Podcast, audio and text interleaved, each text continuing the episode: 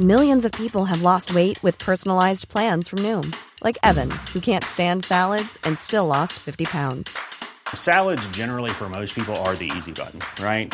For me, that wasn't an option. I never really was a salad guy. That's just not who I am. But Noom worked for me. Get your personalized plan today at Noom.com. Real Noom user compensated to provide their story.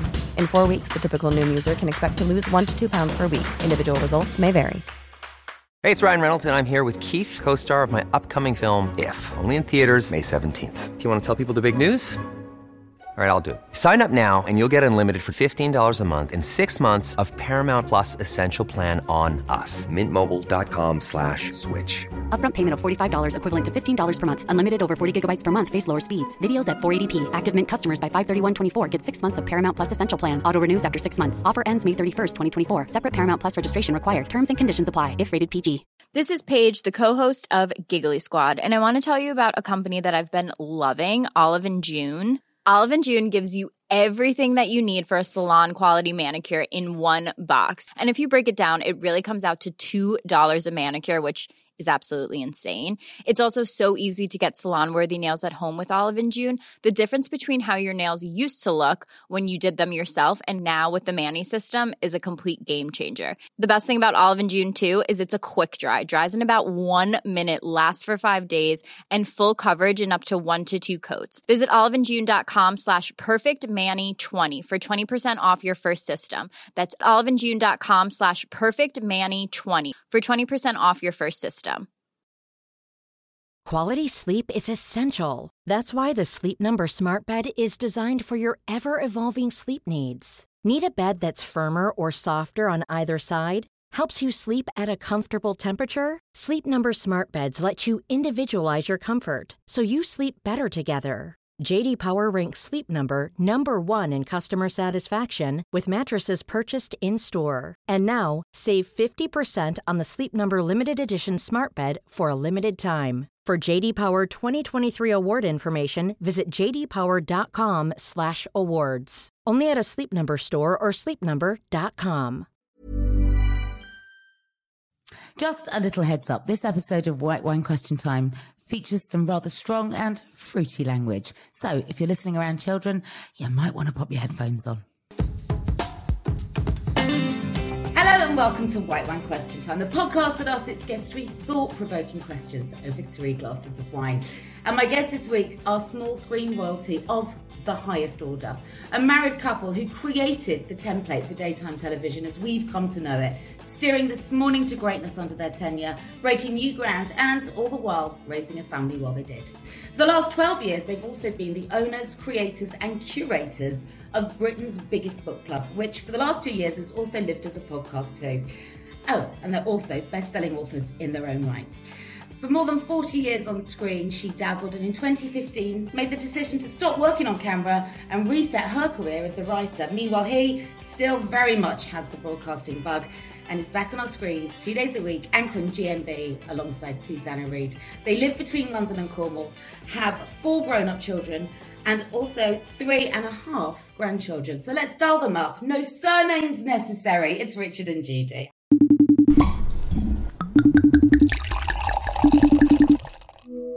Are you? Hiya, uh, oh, hi, okay, okay. hi. God, I'm exhausted just listening to that. Bloody hell. And, and do you know what? I worked really hard to get that down because I could have just gone. I mean, what an incredible achievement your professional lives have been, let alone your personal lives and a strong, secure, long standing marriage. Well done, you. Thank you. Well, it's gone on for a long time. I admit, I can sometimes sort of look back and think, I, I really can. I, I know it's the biggest cliche of all time, but I really don't know where the time's gone. It's just astonishing. Um, you know, we're talking about babies and grandchildren, weren't we? And and um, you know, our own our own kids seem the young our youngest two seemed so little yesterday and now they're kind of you know they're in their 30s and they're having babies and it's just it's it's quite extraordinary life is very odd I think it's also a case of if you don't feel that you've changed inside, you're still essentially the person you were as a, as a very young adult. Um, time does seem to go by really quickly. I was crossing the road the other day and I saw somebody buying a local newspaper on a stand just outside the, the supermarket around the corner from, from me. And, I, and that's where I started. I started in local papers when I was 16. Not in the supermarket. Yeah. Not in the supermarket, no. I started on, in, on, the, on the Brentwood, on the wonderfully named Brentwood Argus uh, in 1972. So this is my 50th year in, in journalism, basically. Um, and I thought to myself, not only do I remember it with great clarity, my first few weeks in the office as a, as a cub reporter, I felt the same then as I do now. I'm, I'm still absolutely the same person as I was as a 16 year old. I know I am. Obviously, I've got more experience and I've hopefully picked up a few bits of wisdom along the way. And a few wrinkles. and a lot of wrinkles and a lot of grey hair, but I'm still basically I'm still basically me, the, the Richard that I was in 1972. It's weird. Uh, you know, in, in order to compile this podcast, I started looking back, um, obviously, to, to do some research. And first thing I wanted to say, you talk about cub reporters. When I first worked under you two, I was a cub reporter. There was myself, Claudia Winkleman, and Mark Wogan.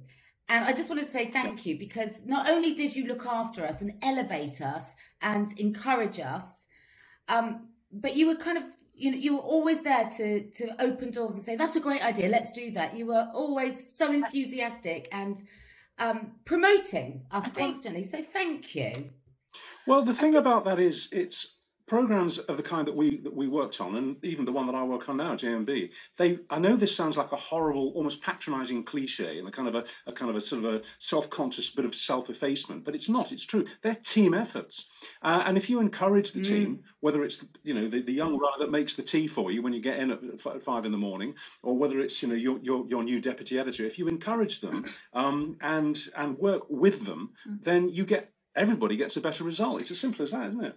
I also I've always loved working with younger people.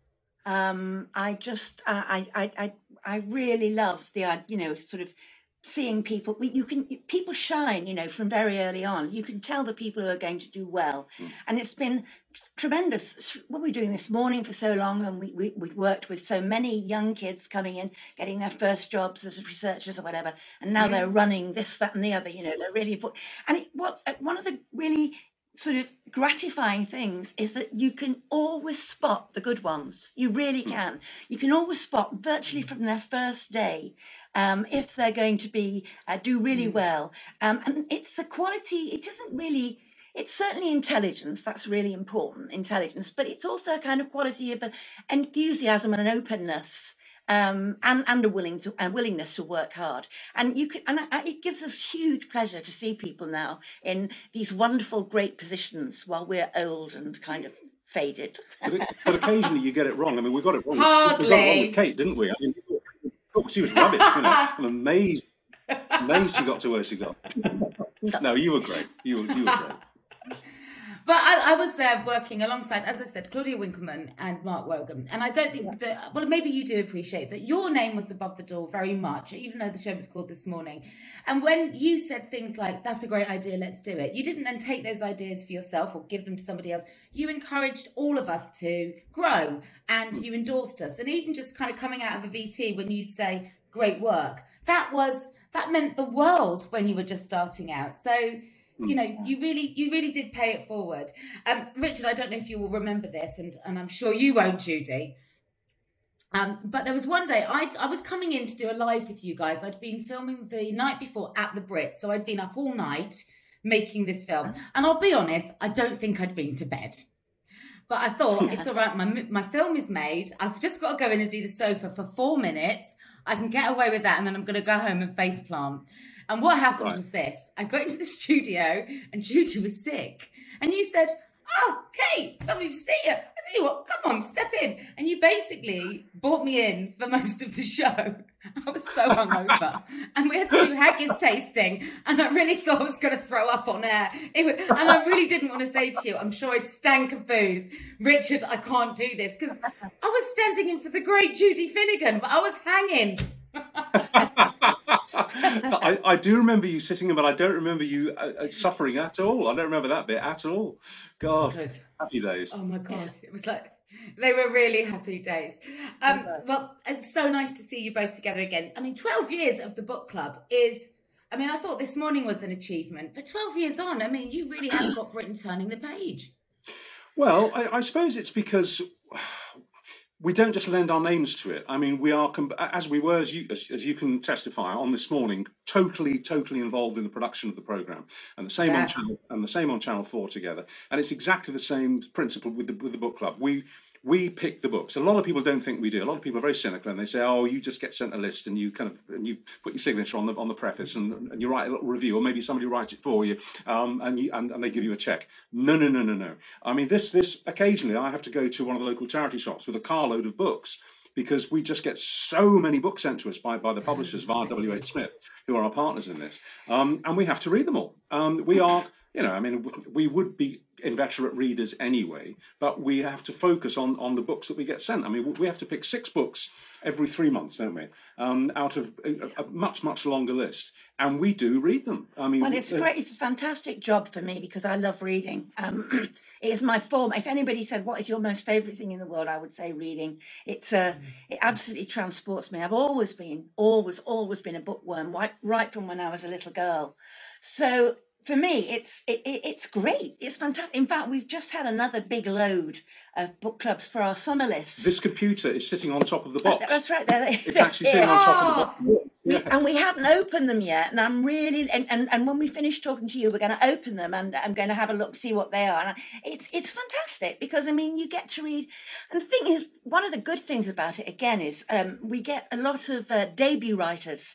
It's really hard for young writers to get started. Well, never mind young writers, any writer to get started now. It's really hard to find a publisher. It's really hard to find an agent. And it's fantastic when we find a really good first time novel, isn't it? Yes. And again, it's a little bit like what Julie was saying about being able to spot TV talent, you know, people like yourself yeah. back, back in the day. We tend to, I have to, I'm going to say this, we tend to get it right. Um, not only do we pick, say, a debut writer who, who's written a great novel, good first novel, but they go on to do great things. Kate Mosse is a really good example. Kate Mosse, her first novel set in Carcassonne, what's it called? Um, um, it was the labyrinth. The, the, the, the yeah. labyrinth. That was that was her first major novel, and, and, and we, we got it on the book club. And look at Kate Mosse now. I mean, you know, she's a kind of in terms of, of popular fiction, she's a household name. And and there are others like her that, that yeah, we we clocked. We we had total faith in. We got them onto the book club list, got them into W. H. Smith, which means they become bestsellers automatically. So that gives them a great start. That's rocket fuel, you know. Um, and they go on to write you know, string of bestsellers. And just as we feel proud of people like you, and you know, there are many like you that, that we worked with when, when you were just little sprogs, um, we feel the same. And I guess we can say it now because we're getting, we're getting so old. We feel the same about a lot of writers. You know, um, we, yeah. we were able to, we were able to help trampoline them into the top echelon, and and then of course they make their own luck. You know, which all brings me very nicely to my very first question uh, for you both. Are you ready? Wanted to talk about legacy um, because when you look back at what you've achieved in your working life, it's the stuff dreams are made of. You did create the template for daytime television as we know it. And the book club really has made, I mean, it's, it's not only got lots more people reading that wouldn't normally by making it so accessible, as we've just discussed. You've made stars of novelists that would otherwise possibly still be, you know, languishing on the first step of the ladder.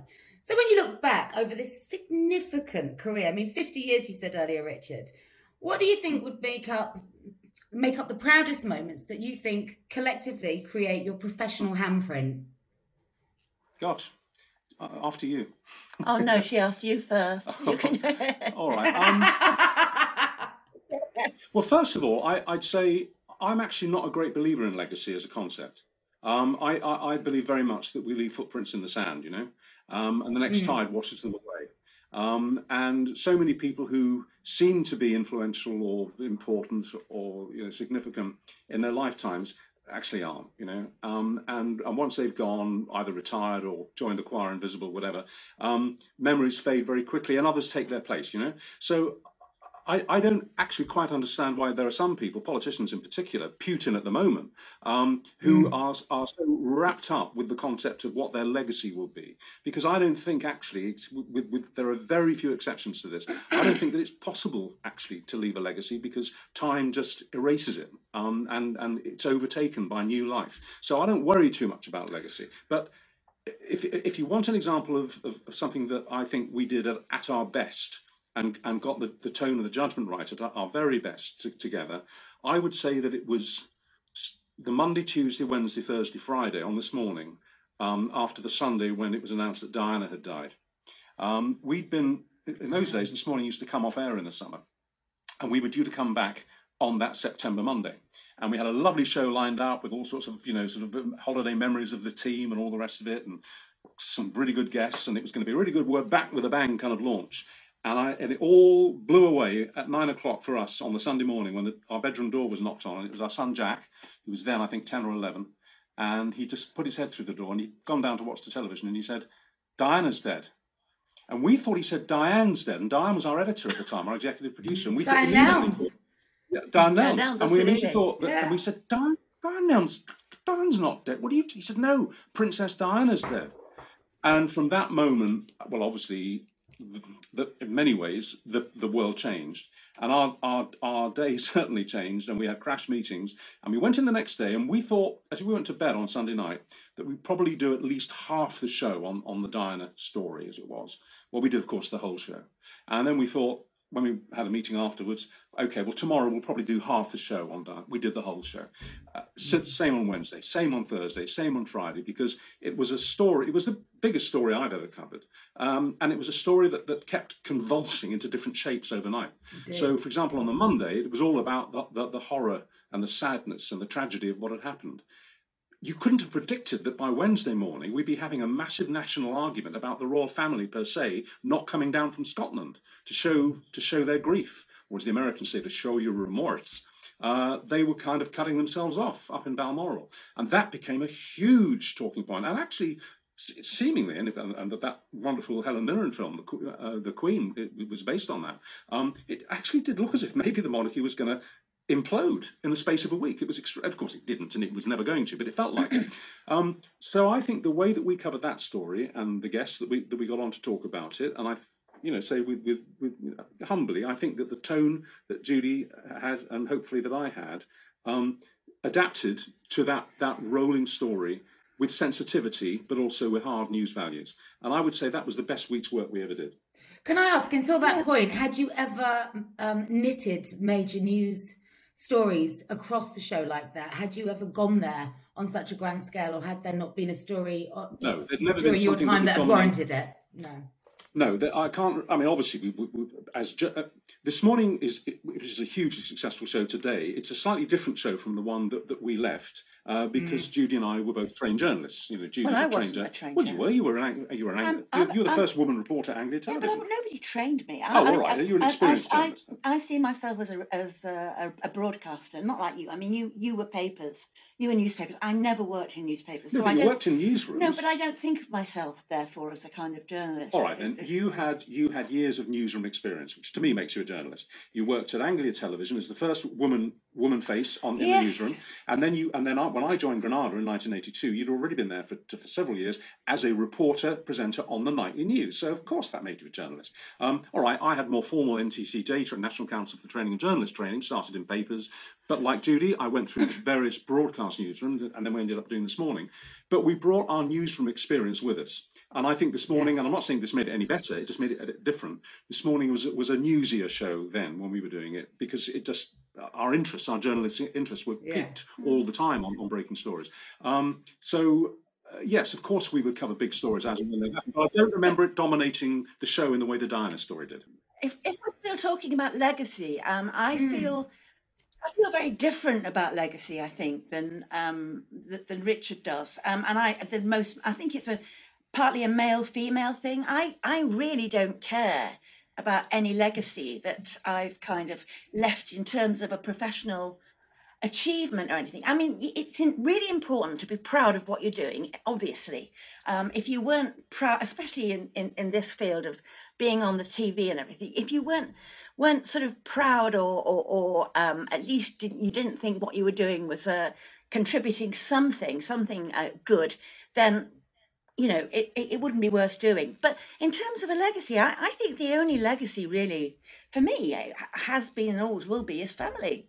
It's family and and it's love. I remember, in fact, somebody wrote this the other day, actually, in a newspaper, talking about this Ukraine terrible, terrible uh, war in Ukraine, and somebody was uh, writing about oligarchs Um, and the, you know the guys who've just been sanctioned and they've they're losing all their money.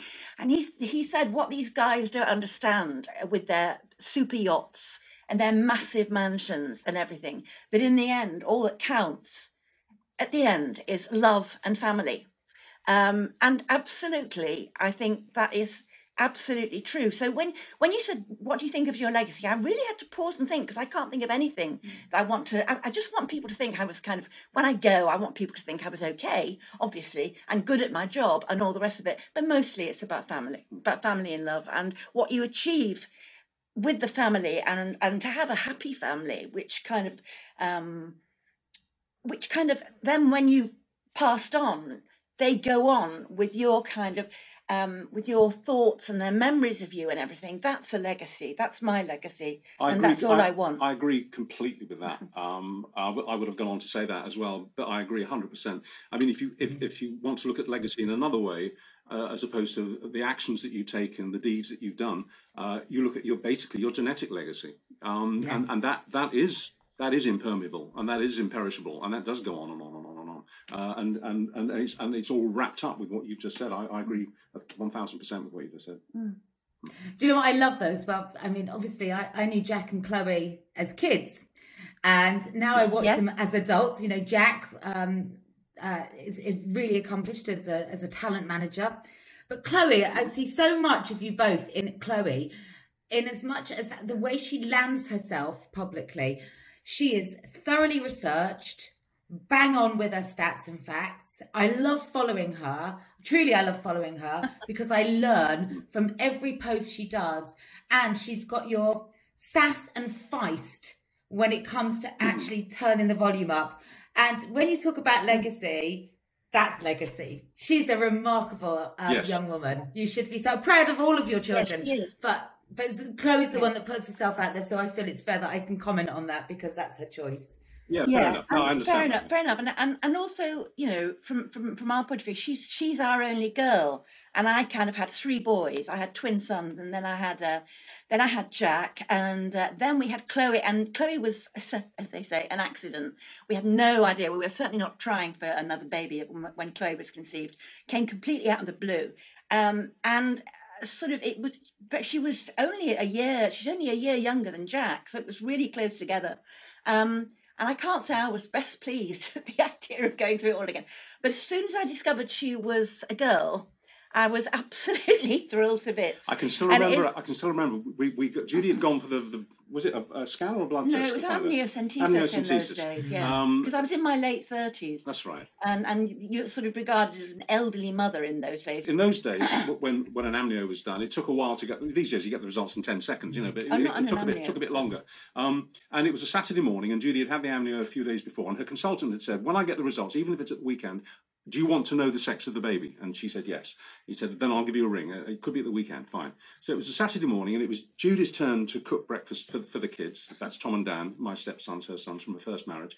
Um, And Jack. and, and Jack was, was a baby. So she she was, and I was lying in because we were doing this morning. It was my, my, my Saturday to lie in. And I remember hearing the, the landline going. This is before mobile. I remember hearing the phone ringing in the hall downstairs and, and hearing Judy having this muted conversation. And then I actually heard the phone being slammed down. And I thought, oh God, this, this is bad news. What, what, what the fuck has happened? And then I heard Judy running up the stairs, bum, bum, bum, bum, bum, bum, and then the door, the bedroom door bursting mm-hmm. open. And she stood there in a dressing gown, hair awry, you know, sat nine o'clock Saturday morning. She said, I'm having a girl! We're having a girl! And I've never forgotten it. It was, it was, because it was, it was, because, you know, we had three boys at that point, and it, Yeah. it, it did seem like a little gift. Yeah, I, I, I I really liked the idea of having another female presence, and it's funny because because Chloe now um, is expecting her first baby.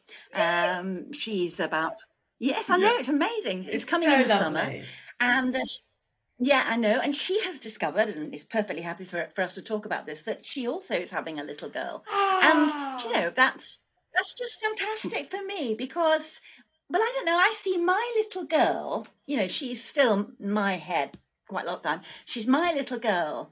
With her inside her tummy is her little girl. And it all feels like a sort of wonderful kind of chain or something, you know, just, and it's just, It's so lovely. I it feel really. I feel totally excluded. I mean, Well, you've got no, kids. No, I, I love it. It's great. I'll tell you a quick little anecdote here. Judy and I got married in November, November the twenty first, uh, nineteen eighty six, uh, and I can say that all four of our children were there because Tom and Dan were there. They were what uh, nine? Um, They were born in seventy seven, weren't they? Yeah, so they yeah, were nine. they would have been about nine. the twins. They were nine. Jack was there in his in his cot in the church. months. He was six months old, Yeah. and uh, Chloe had yet to be born, and Judy We had no idea. and we had no idea. And the next, anyway, we had our wedding reception in, in, a, in a fantastic country pub called the Bells of Peover in Cheshire. And then we, we left the kids with a nanny. And no, we, without with my Oh, mum. with your mum. and we drove down, well, nanny. Um, and we drove down just to have a very, th- just a three day honeymoon in the Cotswolds. And we, we woke up the next morning, our first day as a married couple. We'd been living together for two years. We'd already had one baby. Um, but, but you know, it was our first morning as a married couple, and we were having breakfast in the hotel restaurant. And I remember saying to Judy, "Do you feel any different?" Now, basically, there's there are two rings on it. You know, there's the engagement ring, and there's the. Did you feel any different? And Judy said to me, I've never forgotten this. She remembers this. She said, "Well, do you know, I do." She said, "I actually feel physically different this morning." She said, "It's, it's almost like feeling that you're pregnant." And she was. She was pregnant with Chloe. We later, we later had no discovered. idea. So that, so, so that means, and, and Chloe loves this, that Chloe was actually at our wedding. She was Ah, actually there. that's in- so in- in nice. Oh, this all, literally, it's like you've read my mind or read my script because this takes me so beautifully to my second question for you.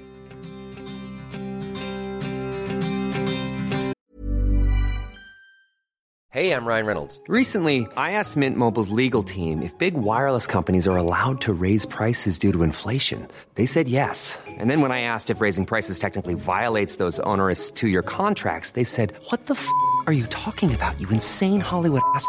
F- So to recap, we're cutting the price of Mint Unlimited from $30 a month to just $15 a month. Give it a try at mintmobile.com slash switch. $45 upfront for three months plus taxes and fees. Promo for new customers for limited time. Unlimited more than 40 gigabytes per month. Slows. Full terms at mintmobile.com. Ever catch yourself eating the same flavorless dinner three days in a row? Dreaming of something better? Well, HelloFresh is your guilt-free dream come true, baby. It's me, Keke Palmer. Let's wake up those taste buds with hot, juicy pecan-crusted chicken or garlic butter shrimp scampi. Mm. Hello Fresh. Stop dreaming of all the delicious possibilities and dig in at HelloFresh.com. Let's get this dinner party started. Hey, it's Ryan Reynolds, and I'm here with Keith, co star of my upcoming film, If, only in theaters, May 17th. Do you want to tell people the big news? All right, I'll do. Sign up now and you'll get unlimited for $15 a month in six months of Paramount Plus Essential Plan on us. Mintmobile.com slash switch. Upfront payment of $45 equivalent to $15 per month. Unlimited over 40 gigabytes per month. Face lower speeds. Videos at 480p. Active Mint customers by 531.24 get six months of Paramount Plus Essential Plan. Auto renews after six months. Offer ends May 31st, 2024. Separate Paramount Plus registration required. Terms and conditions apply if rated PG.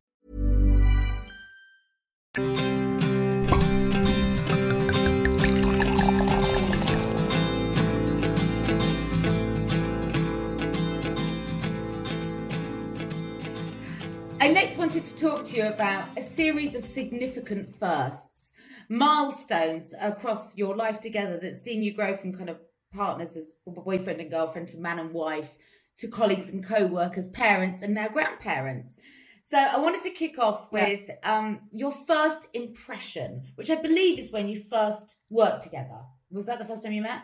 Yes. Yeah, yeah. Um, we, I, I, yes. I mean, I was a, I was a presenter for Granada. Uh, we, we, our, our local news program. It's called Granada Reports. Um, in those days, individual regions. We, we were in the the northwest region. We were based in Manchester, but we covered um, the whole of the northwest. Um, and it was a very different style of programming, wasn't it? The program was much. It wasn't just a rolling news bulletin like it tends to be now. It had all sorts of little. Um, Stuff in the studio, ex- a bit like this morning. I was going to say It's a it's bit like, this it morning. was like this morning, yeah. So um we so, so so things were very different. And anyway, when when Richard arrived, yes, I'd been there a couple of years, and then he walked in, and I first impressions. I do remember walking him walking into the newsroom. He was wearing, it was May, wasn't it? Was yes. it May? It was May, yeah. It was May, and he was wearing a really pale blue suit. You know, sort of like ice blue. Sharp. And I thought, Oh God, he, I thought no, I thought, oh God, he thinks a lot of himself, doesn't he?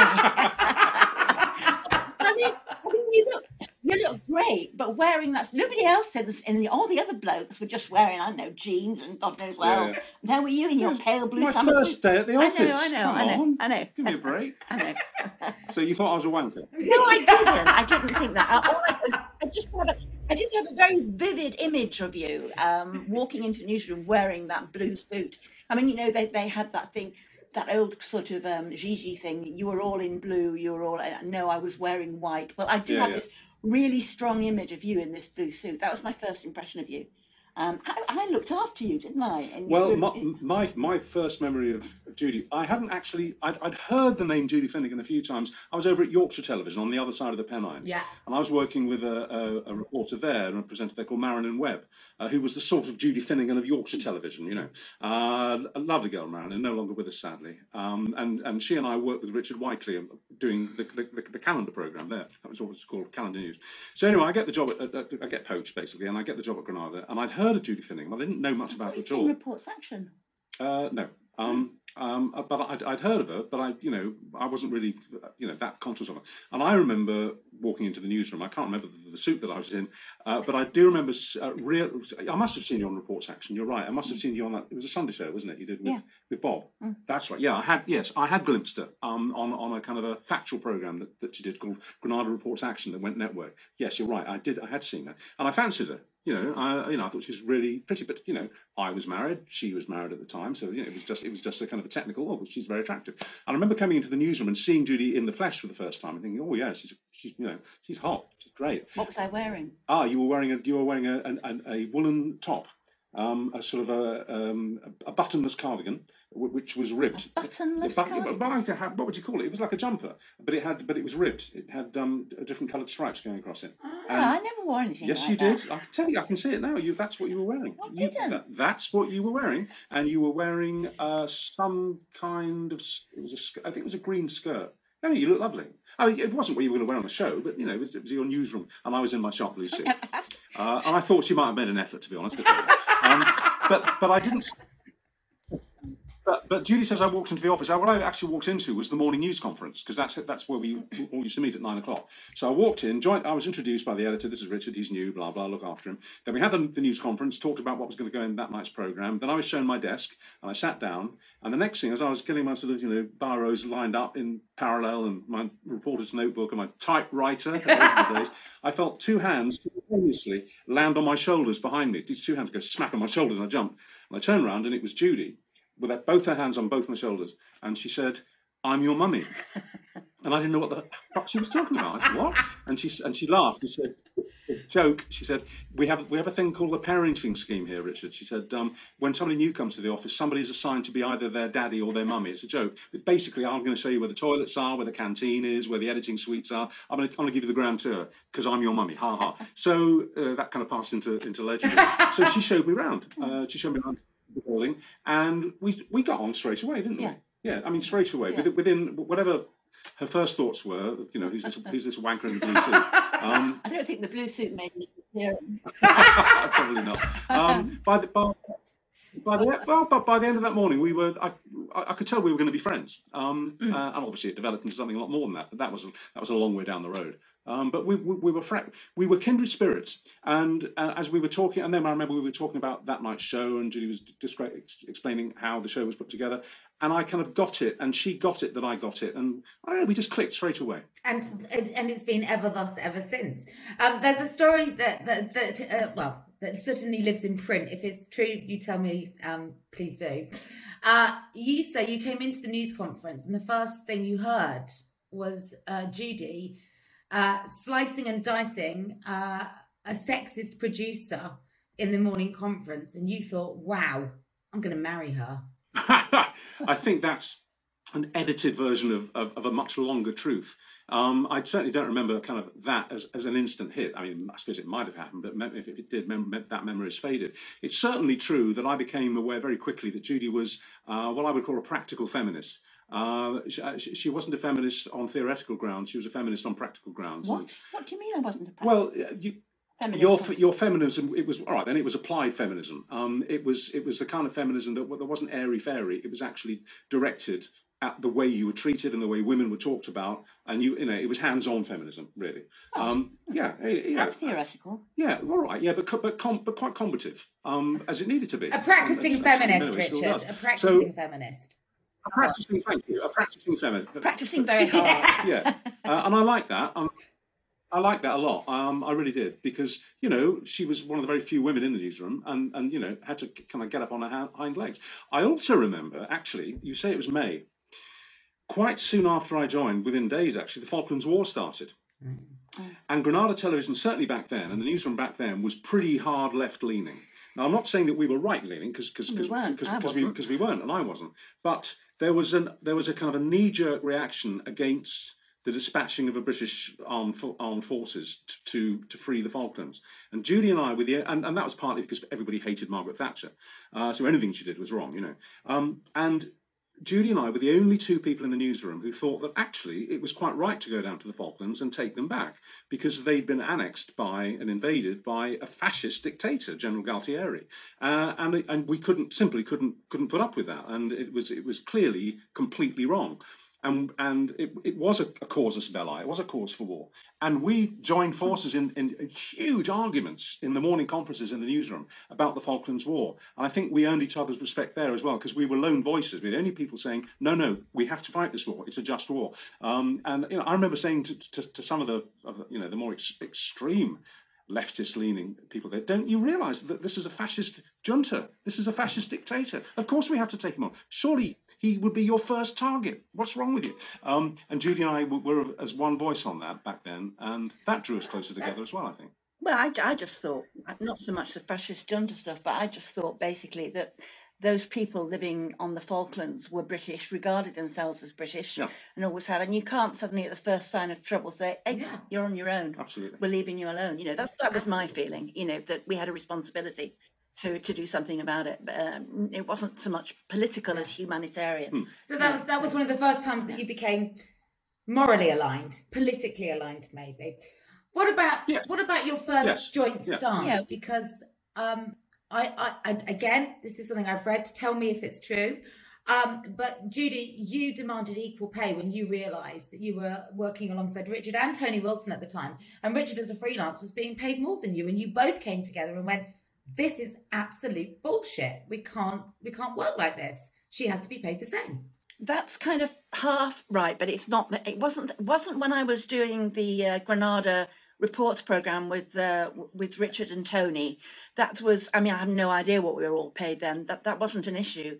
Um, it was when we um, we we did a pilot for this morning for the network centre, and they chose our pilot to do the series, and we were. Uh, Richard and I were, were the presenters, and Richard had gone freelance at that point. I don't know if you had you. Yeah, I've, I've gone. I've gone, gone no, freelance. I've, 'cause I've- I've been on. I've been on staff, and then I was getting more and more offers of, of work with ITV to do quiz programs. Yeah. Obviously, the news. Then this morning came along, and I- I didn't even have an agent then, but but a, a guy who ran the entertainment department, a lovely guy called Steve Leahy, he took me to one side about probably about nine months before this morning was even thought of, and said, "You need to go freelance because you'll triple your earnings. You, they're not paying you enough. You need to go freelance." And and I know it's a risk, and you lose the pension funds and all the rest of it, but go freelance. And so I'd gone freelance. So, So- yeah, so and then I had an agent, and then when this morning got got commissioned, my agent negotiated my fee for doing this morning. But Judy, who was still on staff, just got a flat staff fee. Yeah, so I, I, I I was obviously going to be paid less than him, and I thought that was um, not on, absolutely not on. So I, I went freelance. I mean, I have to say that um, Jules Verne, who, who who who was our you would, I mean, he he was our go-to. Um, Head of contracts. co- head of contracts at Granada was was really enabling. They weren't sexist at Granada. Um, they were all very forward thinking guys, and and he agreed. He said that basically, if I stayed stayed on staff, obviously there are staff benefits like Richard mentioned, pensions and all sorts of things, uh, which uh, freelancers don't get. So freelancers get paid more money. So I said, okay, fine, I'll go freelance and and, and I'll get the extra money, and I got the same agent as Richard, and we were all set. But yeah, I mean, I always have, I always have felt very strongly that women should be better paid. And and the other thing that um, Steve Leahy, at the head of Action Time, um, was uh, at the time said to us both, don't let them pay you as a job lot because you're married Hmm. and you're presenting the same program. So don't let them think, oh, like it's Yeah, two for yeah, the price of one, and we'll sort of just pay you as a job lot. yes, well, yeah. I mean, but it's, it's, it's, it's, it's astonishing. I think, I mean, you know, things are. uh, Things were very different in television in those days. People didn't get, unless you were a really huge star, Yeah. someone like Cilla, say something, you didn't really get massive fees, No, did you, in no, those days? no. Certainly not on local television. But you mentioned Tony Wilson, who was the, who was the third Yeah. sort of spoke in the wheel on Granada Reports, the show that I came to present with Judy, and it was very unusual. I don't think there was any other regional show, you know, whether it was at Central or Yorkshire or London Weekend or you know the Southwest things or Wales or Scotland, where there was a three-person lineup every night on the show, and it was me and Judy and Tony as, as equal presenters. You know, nobody was the lead presenter. We we divided it up between us, uh, and that was a very unusual lineup. And Tony, well, anybody who's listening to this who, who knows Tony Wilson will know that he was quite a Huge, character. when, I, huge, jo- I when I joined Granada Television in He was Mr. Manchester. He was the he was the life and soul of Manchester. He was Mr. Mr. he was Mr. Hacienda, Manchester. Mr. New Order, you know. New Order. Joy Division, ran the Hacienda. I mean, he was super cool, and and that was his night job, you know, running the, the Hacienda nightclub and running those two huge bands. And he called his day job presenting Granada Reports, where he was straight and wore a suit and tie. But he was quite intimidating, actually, intellectually, and and, and well, at, at first to me anyway, I, until I got to know him. Um, so for the first two or three weeks, I kind of I was much kind of much cozier with Judy than I was with Tony. It wasn't that he was unfriendly, but I was just a little bit in his shadow and a bit intimidated. He was very was, cool, wasn't he? he was very cool, but he was also Yeah. super bright. He was a, Yeah, he was a yeah, super was, bright guy, Mm. and I needed to, to, to, to, to get my measure with him. Anyway, we bonded in this conversation, which I must tell you about. It was about three weeks into me being at Granada, and at that time when I joined, in all over Manchester there was graffiti. It was in the same font. It was in the same silver paint, obviously done by the same few people, and it was exactly the same. All everywhere you looked, it said Tony Wilson is a wanker, and it was on every basically spare blank Every blank surface you could see, there were hundreds and hundreds of these hits. Tony Wilson is a wanker. You could see a couple of them out of the window of the newsroom in Quay Street, Manchester. You could see them opposite the newsroom. Tony Wilson is a wanker. And I remember about three weeks in, somebody at the, at the morning news conference made some kind of joke about that and pointed out of the window. And Tony, and I wish I could remember what he said, but I can't, came back with an absolute zinger. And I realised that he didn't care. He di- it didn't bother him. He was just he thought it was funny. And about an hour later, we were at the, at the literally at the water cooler, getting some water at eleven in the morning. And uh, he, and he, he, he turned to me. and said, I haven't had a chance to talk to you much, Richard. Are you settling in? Are you, are you feeling happy? I said, Yeah. I said, Can I ask you something, Tony? He said, What? I said, and I pointed out the window at this thing. I said, Don't you mind that? Don't you mind that? And he said, Why should I fucking mind? And I said, I was about to answer. He said, "Would would you mind?" I said, "Yeah." I said, "If I went back to Romford in Essex, where I'm born, my hometown, and everywhere I looked, it said Richard Madeley is a wanker." I mean, it probably does actually. probably yeah. does Um, yeah. it's- I said, um, "Yeah." I said, uh, "Yeah, I think it would cut the bit definitely." uh, why don't you mind? And he said, "Because it's fucking true." I said, "Pardon?" He said, "Right." He said, "Let he said let, let me ask you another question, Richard." He said, "Do you like being on television?" I said, "What do you mean?" He said, "Oh, fuck off. You know what I mean. Do you like being on the telly? Right? Do you like it? Do you enjoy it? Do you get a kick out of it?" I said, "Well, yeah." He said, "And so do I." He said, "And that makes us both wankers." Okay? he said, "That's the first point."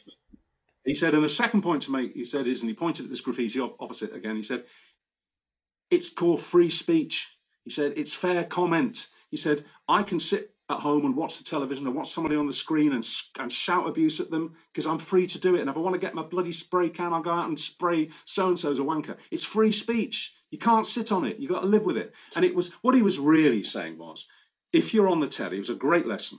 Uh, just at the right time in my career, he said, what he was really saying was, if you're on the telly, do not think for one split second that confers some kind of specialness on you, that it kind of makes you a, in any way a more important or protected person, because it doesn't. You're a little wanker on the telly, just like everybody. Ben Elton used to do a routine saying, we're all farters at heart. And, and that's what Tony was saying. And it was a really, really, I've never forgotten it, because he was right. He was It is- absolutely and right. There is something um, quite unusual about what makes somebody want to do the jobs that we do. Um, so yeah, it kind of holds a mirror up to it, doesn't it? And go, yeah, actually, there's some qualification in that. um, you did lots of firsts together professionally, but what was your first date like? Because obviously you were working together.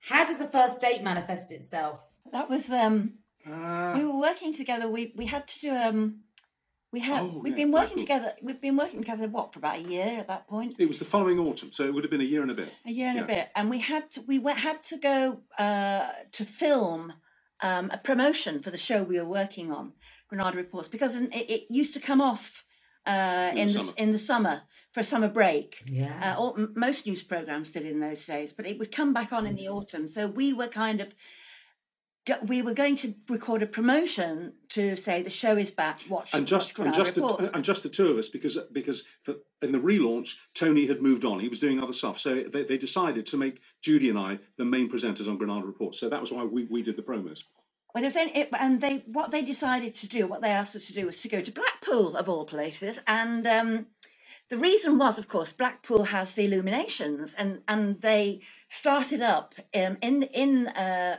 in September. Um, to extend the Blackpool holiday season. And Blackpool illuminations, of course, are fantastic. I mean, I was brought up in Manchester and I used to go every year with my parents uh, and we drive through them and everything. And I, I absolutely loved them. So we- I was really looking forward to this.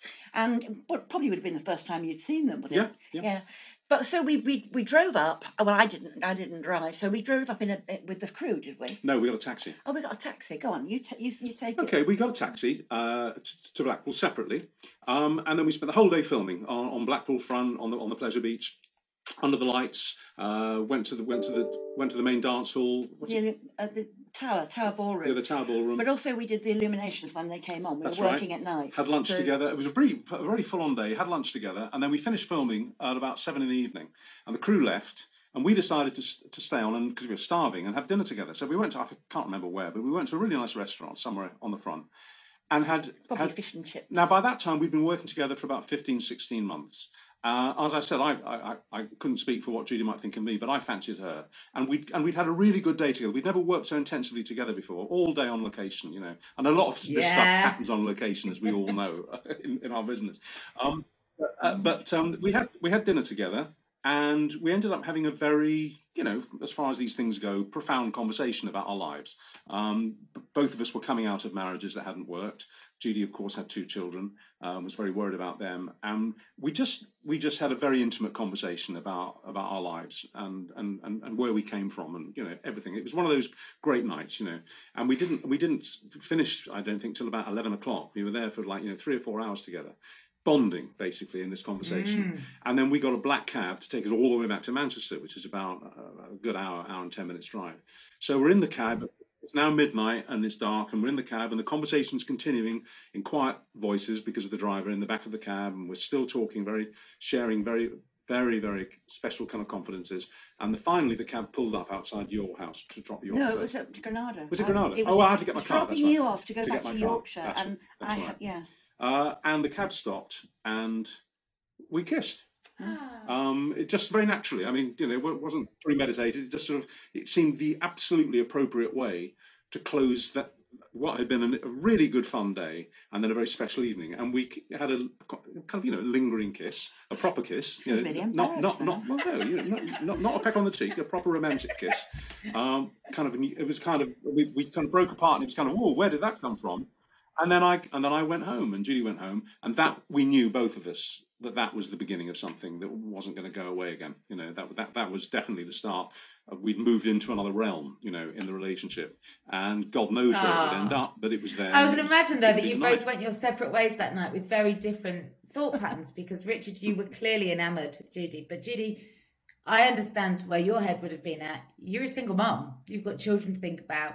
Like, what does it, you know? They they they lead every thought, don't they? Yeah, I mean, um, there was absolutely no doubt in my mind that um, my boys, who were seven, were they, no, they weren't even that then. They would have been about six. They would have been about, about six. Uh, twins they are. So, uh, two six-year-old boys um, were my absolute priority, and I, and they had to be. Um, and as things got, Richard and I got closer, um, and it was clear that we were. I mean, you kind of talked talked about marriage after about three weeks. You know, I mm. remember. It was, Did you? it was clear things were very, very serious. Yeah, yeah, Yeah. I did. Yeah, it was clear things were very. I didn't. I didn't want Julie to think that this was just some silly that I thought that this was just some exciting, uh, you know, office romance affair because it, it, didn't. It was much more than that to me, and I was Oh. beginning to think that maybe she thought the same. So yeah, I I don't believe in playing your cards close to your chest. Actually, in any in any walk of life, I hate it. I hate withholders. Be open, be honest. It's it's, it's much better. Um, so yeah, I can I kind of basically came clean to Judy after about three weeks and said, look, I've got to tell you, I, I think you're the person that I want to marry, um, and. Uh, can we talk can we talk about that? And judy always used to say to me well yeah maybe i feel the same but i come in a three pack that, was her expression. I come in a three pack it's me and tom and dan. Um, so what happened was we, the, the, the, this thing started in the autumn of, of that year and we continued to have basically an affair through the coming months and into the into the following spring and summer. And then it was obvious that we had to go up a notch, but there were the boys to think about. And by then, the boys had got to know me because I'd be around the house quite a lot. I never stayed over, but I'd be at the house for maybe for tea, for supper. They might we might go out together uh, as a, as a day. So I was becoming increasingly, you know, familiar to them. Mm. But I was never there in the morning at breakfast, you know. Um, so we came up with this this idea that maybe it was in the August of 1984 that maybe we should rent a cottage in Cornwall together for a week. Uh, the show was off air. We were on holiday, and the four of us, should, me and, two boys, should go down to Cornwall for a week, and they would they would get an experience of me as a 24-hour presence. Uh, and it wouldn't be odd for me to be at the breakfast table because why? We, we'd rented a cottage. Of course, I was going to be there. So that's what we did. Mm. And we went down to Cornwall, and this was the beginning of our love affair with Cornwall. And we were absolutely blessed with Grecian weather. Uh, every day was with with and now this isn't an exaggeration there wasn't a speck of cloud in the sky it was just incredible from dawn till dusk it was hot the weather was amazing It was just extraordinary, really. It was it was kind of like a romantic story, you know. It was, Yeah. It's kind of like a sort of uh, um, uh, the kind of thing you'd you'd you'd write about in fantasies. It was the most glorious week, and at the end of the week, we didn't want to go. We actually. Um, we actually had to give up our little rented cottage uh, because it was booked for somebody else.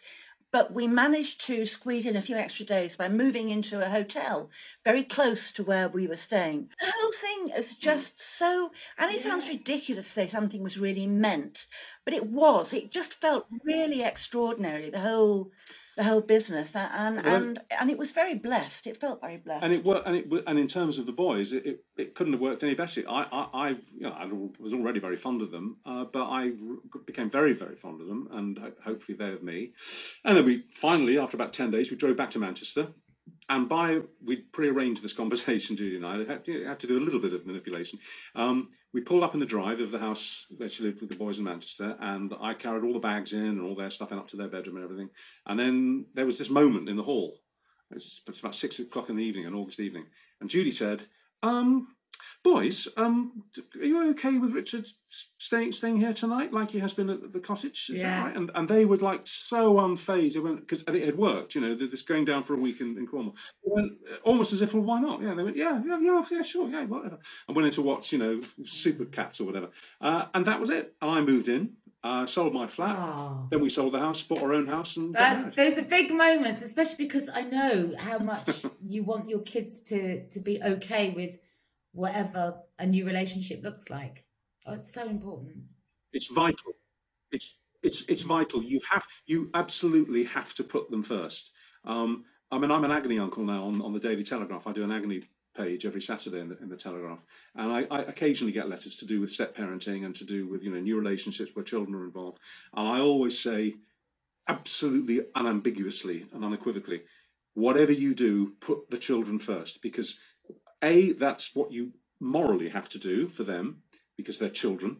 Um, but also it's an investment in your happiness because if you don't put the children first it won't work. It'll it'll all blow back. It, um, they'll they'll become unhappy and upset and that in itself is, is is a reason not to not put them first. But also it'll it'll it'll have a huge impact on your relationship and, and may break it up. Put the kids first and everything else should follow. It's absolutely it's There's absolutely no crucial. there's no right there's no other right answer than that, is there? You if you do that, you'll never go wrong. You'll never go far No. wrong. Absolute absolutely right yeah And I, I, I, was, I was aware that um, if it didn't work with, I mean, because Richard, he, he was, he was ever, s- he, he'd been married before, but he had no children of his own, and he'd only been married for about five years, and you, he was ever so young. You're only what? You're in your mid twenties, late mid to late twenties. Yes, but I'd left school at 16 know, to join a local paper, remember- so I'd sort of been around. For, No, but he he was very young. So um, and to, to the idea of sort of sort of falling in love with me was one thing, and getting married. But but the idea of him taking on two young boys, you know, um, mm. and for me and me to trust him with those boys. Uh, that's the big thing because I had, and, and I think, Rich, I mean, I, I knew all the way along that if it didn't work, however much, whatever I felt mm. about him, however much I cared, I could not have lived with myself, you mm. know? So it was really, if, if, if, he, if he and the boys, if it hadn't worked out. So it, it was tremendously important, tremendously important. But he's been a fantastic stepdad. I mean, I don't know how you did it because you were very young and, and it was a lot to take on, but you did. And, um, and you know, it, it's, uh, I, I see you, you know, whenever I read stories about difficult step parent relationships, I, I, I think, I think you're, you've been brilliant at it, really. Well, they were they were very easy to. Oh, you're going to make me. Oh, that's just lovely. As I sit here as a single parent of a 13 year old boy to hear another man speak so beautifully of children that were not born of him, then that, that's wonderful, Richard. You should be so, so proud of that. That's lovely. Richard and Judy. I mean, legends. Thank you so much to the pair of them, and fear not, there's plenty more where that came from. So good was our episode with them that we've decided to carve it up into two very special shows for you. So that was part one. Part two is winging its way with our next drop. In the meantime, for other great episodes with couples that you may know from their work in the public eye, uh, then dig around in our back catalogue and feast your ears on the likes of Stacey Solomon and Joe Swash, Martin and Shirley Kemp, Kelvin Fletcher and his wife Liz, or Denise Welch with her husband, the artist Lincoln Townley. They're all there with many more. We'll be back next week. In the meantime, this show has been produced by me, Kate Thornton, with Ben Robbins for Yahoo UK, alongside Eleanor Humphries on editing duty, and our music comes courtesy of Andy Bell. We'll see you next week with more from Richard and Judy.